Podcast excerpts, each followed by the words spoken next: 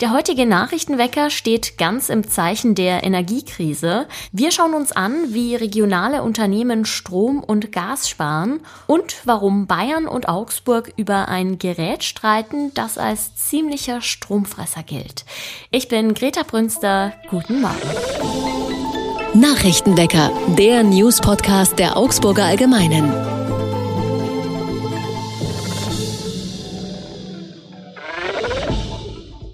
Es gibt Zoff zwischen dem Freistaat Bayern und der Stadt Augsburg. Es geht um die Schulen, genauer gesagt um eine Schutzmaßnahme in der Corona-Pandemie, nämlich die Luftfilter.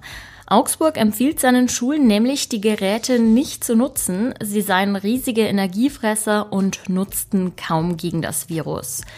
Dabei verweist die Stadt auf eine Studie, die nachgewiesen habe, dass die Luftfilter nicht ausreichend vor einer Ansteckung mit dem Virus schützen. Eine Ausnahme macht die Stadt aber für Räume ohne Fenster. Dort sollen die Geräte zum Einsatz kommen. Ansonsten ist der Appell lieber regelmäßig lüften. Die zuständigen Minister in der Staatsregierung sehen das anders. Sie können den Städten, Gemeinden und Kommunen aber keine Vorschriften machen. Der Krankenstand an Bayerns Schulen ist schon wieder relativ hoch. Besonders viele Lehrerinnen und Lehrer fallen derzeit aus. Masken oder eine Testpflicht will der Freistaat aber trotzdem nicht einführen. Stattdessen setzt Bayern auf die Luftfiltergeräte, auch wenn sie ziemliche Energiefresser sind. Heizen ist teuer in diesem Herbst und Winter und das machen sich viele Internetseiten und Social-Media-Profile zu nutzen. Sie geben Tipps und Tricks, wie man seine vier Wände aufwärmen kann, ohne dabei viel Geld auszugeben. Beliebt sind vor allem sogenannte Teelichtöfen. Die werden aus einem Tonblumentopf, Untertöpfen und Teelichtern gebaut. Klingt einfach und genial, ist aber gefährlich. Die Augsburger Feuerwehr warnt davor, sich so einen Teelichtofen ins Haus zu stellen. Die Wärme staut sich darin nämlich und kann nicht richtig entweichen. Das wärmt zwar zunächst die Bude auf, kann dann aber Temperaturen von bis zu 300 Grad erreichen. Und dann kann eine Stichflamme entstehen, die Vorhänge oder andere brennbare Gegenstände in Brand setzt. Teelichter verbrauchen außerdem viel Sauerstoff. Dadurch können Menschen eine Kohlenmonoxidvergiftung erleiden. Ganz besonders gefährlich ist es, so einen Teelichtofen unbeaufsichtigt brennen zu lassen.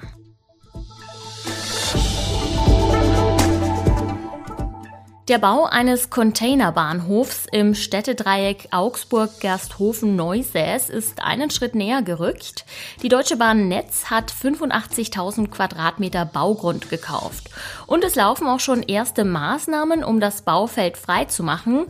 Voraussichtlich Ende 2023 sollen alle Arbeiten vergeben sein und für 2026 ist dann die Inbetriebnahme geplant. Oberbürgermeisterin Eva Weber freut sich sehr über den gelungenen nächsten Schritt. An dem Containerbahnhof sollen Container von der Bahn auf LKWs verladen werden. Mehr als 100.000 Container pro Jahr sollen dort einmal umgeschlagen werden. Kommen wir zum Wetter. Die Sonnentage sind leider fürs Erste vorbei. Heute erwartet uns am Morgen ein wolkenbedeckter Himmel und auch im Tagesverlauf wird es leider nicht besser. Die Temperaturen schwanken zwischen 8 und 17 Grad. In der aktuellen Energiekrise müssen nicht nur Privathaushalte, sondern auch Unternehmen auf ihre Energiebilanz schauen. Wie das gelingen kann, hat sich mein Kollege Jonathan Lindenmeier anhand von ein paar Beispielen aus der Region angeschaut. Hallo Jonathan. Hallo Greta. Was ist denn dein Eindruck? Geht es beim Energiesparen in erster Linie um die Kosten oder ist es auch den Angestellten wichtig? Nein, also Klimaschutz ist ein Thema, das vor allem auch die Arbeitnehmer interessiert. Ähm, laut einer Umfrage wünschen sich 41 Prozent der Deutschen mehr Klimaschutz von ihrem Arbeitgeber, was aber böse formuliert vielleicht auch daran liegt, dass sie es nicht bezahlen müssen. Ähm, wenn man sich die Zahlen anschaut, äh, geht die Zustimmung für mehr Klimaschutz beim Arbeitgeber deutlich runter, wenn das mit Einschränkungen für die Arbeitnehmer verbunden ist. Eines der Aushängeschilder des Wirtschaftsstandorts Augsburg ist der Roboterbauer KUKA. Ist KUKA denn auch in Sachen Energiesparen ein Vorbild? Also KUKA unternimmt kleinere Schritte, dass zum Beispiel der Arbeitsweg für die Mitarbeiterinnen und Mitarbeiter klimaneutral ist. Sie können ihr E-Auto bei der Arbeit aufladen, nicht nur, wenn es ein Firmenwagen ist, sondern eben auch die privaten Autos. Ähm, auch die Firmenwägen sollen eben mehr und mehr durch Elektroautos ersetzt werden. Und dann noch andere kleine Schritte, um im Büro Strom zu sparen. Also zum Beispiel soll das Wasser aus dem Wasserhahn nur noch kalt kommen.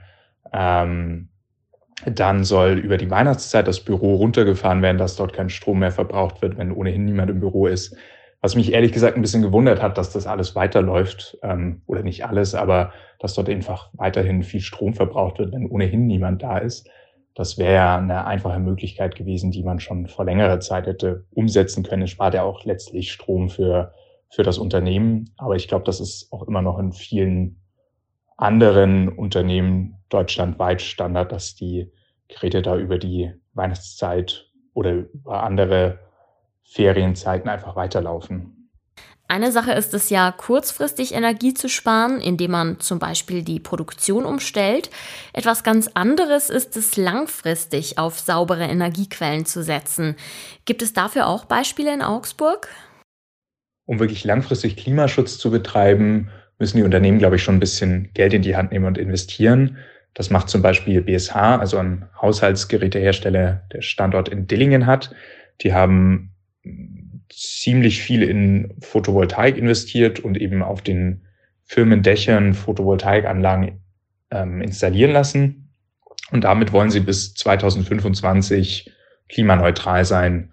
Und ich glaube, das rechnet sich sicherlich in mehrfacher Hinsicht für die Unternehmen. Einerseits kann man sich damit schmücken. Also BSH hat da auch schon Auszeichnungen dafür bekommen, dass sie eben dieses ambitionierte Ziel verfolgen. Andererseits ähm, ist es, glaube ich, auch für die Unternehmen selbst relevant, wenn die Strompreise steigen, wenn man nicht mehr abhängig ist von Strompreisschwankungen, sondern eben seinen eigenen Strom produzieren kann. Was ist denn mit Unternehmen, die von Haus aus mit fossilen Energieträgern in Verbindung gesetzt werden, zum Beispiel die Flugzeugbranche? Kannst du vielleicht am Beispiel Airbus erklären, wie man dort auf erneuerbare Energie setzen will? Also für die Flugbranche ist es sicherlich nach wie vor schwierig, nachhaltig zu wirtschaften, weil sie einfach auf Treibstoffe angewiesen sind, die in aller Regel nicht nachhaltig sind. Wir haben da ja in der Region Airbus in Donauwörth, wobei auch dort experimentiert wird mit nachhaltigen Treibstoffen, also vor allem mit sogenannten Sustainable Aviation Fuel, also Treibstoff, der aus nachhaltigen Quellen gewonnen wird, vor allem aus der Lebensmittelindustrie, also aus Abfällen aus der Lebensindustrie. Und das funktioniert schon zum Teil. Ähm, in Donauwörth hat letztes Jahr ein Helikopter abgehoben, der zu 35 Prozent mit diesem nachhaltigen Treibstoff betankt war, wobei es nach wie vor noch lange dauern wird, bis wirklich Flugzeuge nur mit nachhaltigen Treibstoffen fliegen können weil es nach wie vor einfach zu teuer ist und zu wenig Reichweite hat vor allem. Ähm, aber es wird damit experimentiert und es ist sicherlich eine Investition in die Zukunft. Auch die Industrie oder vielleicht sogar ganz besonders die Industrie muss in diesen Krisenzeiten umdenken und sich Maßnahmen überlegen, um weniger Strom und Gas zu verbrauchen.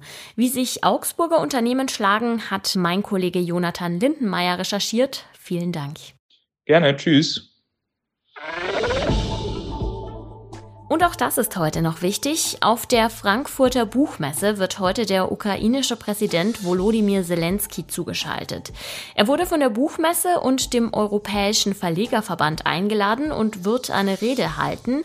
Außerdem steht eine Diskussion zur russischen Opposition auf dem Programm, unter anderem mit Leonid Volkov, einem Vertrauten des Kreml-Kritikers Alexei Nawalny. Wenn man etwas verliert, das einen persönlichen Wert hat, dann wurmt einen das oft noch lange. So ging es auch dem Ehepaar Pröll aus Neusäß. Ehemann Maximilian hatte seinen Ehering beim Angeln verloren. Die beiden hätten wohl nicht damit gerechnet, dass sie eines Tages einen Anruf bekommen würden, dass der Ring wieder aufgetaucht sei. Und das nach sage und schreibe 45 Jahren. Ein Mann mit einem Metalldetektor hat den Ring aufgespürt und den Sohn des Ehepaares ausfindig gemacht. Der durfte die freudige Nachricht dann seinen Eltern überbringen. Und die konnten es gar nicht glauben. Sie seien gerade beim Camping im Allgäu gewesen und hätten vor lauter Freude dem halben Campingplatz davon erzählt, sagt Ehefrau Margit. Die Links zu allen Artikeln findet ihr wie immer in den Show Notes. Mein Name ist Greta Brünster. Ich stehe auch morgen wieder für euch am Mikro, also hört gerne rein. Bis dahin, ciao und macht es gut. Nachrichtenwecker ist ein Podcast der Augsburger Allgemeinen. Alles, was in Augsburg wichtig ist, findet ihr auch in den Show Notes und auf augsburger-allgemeine.de.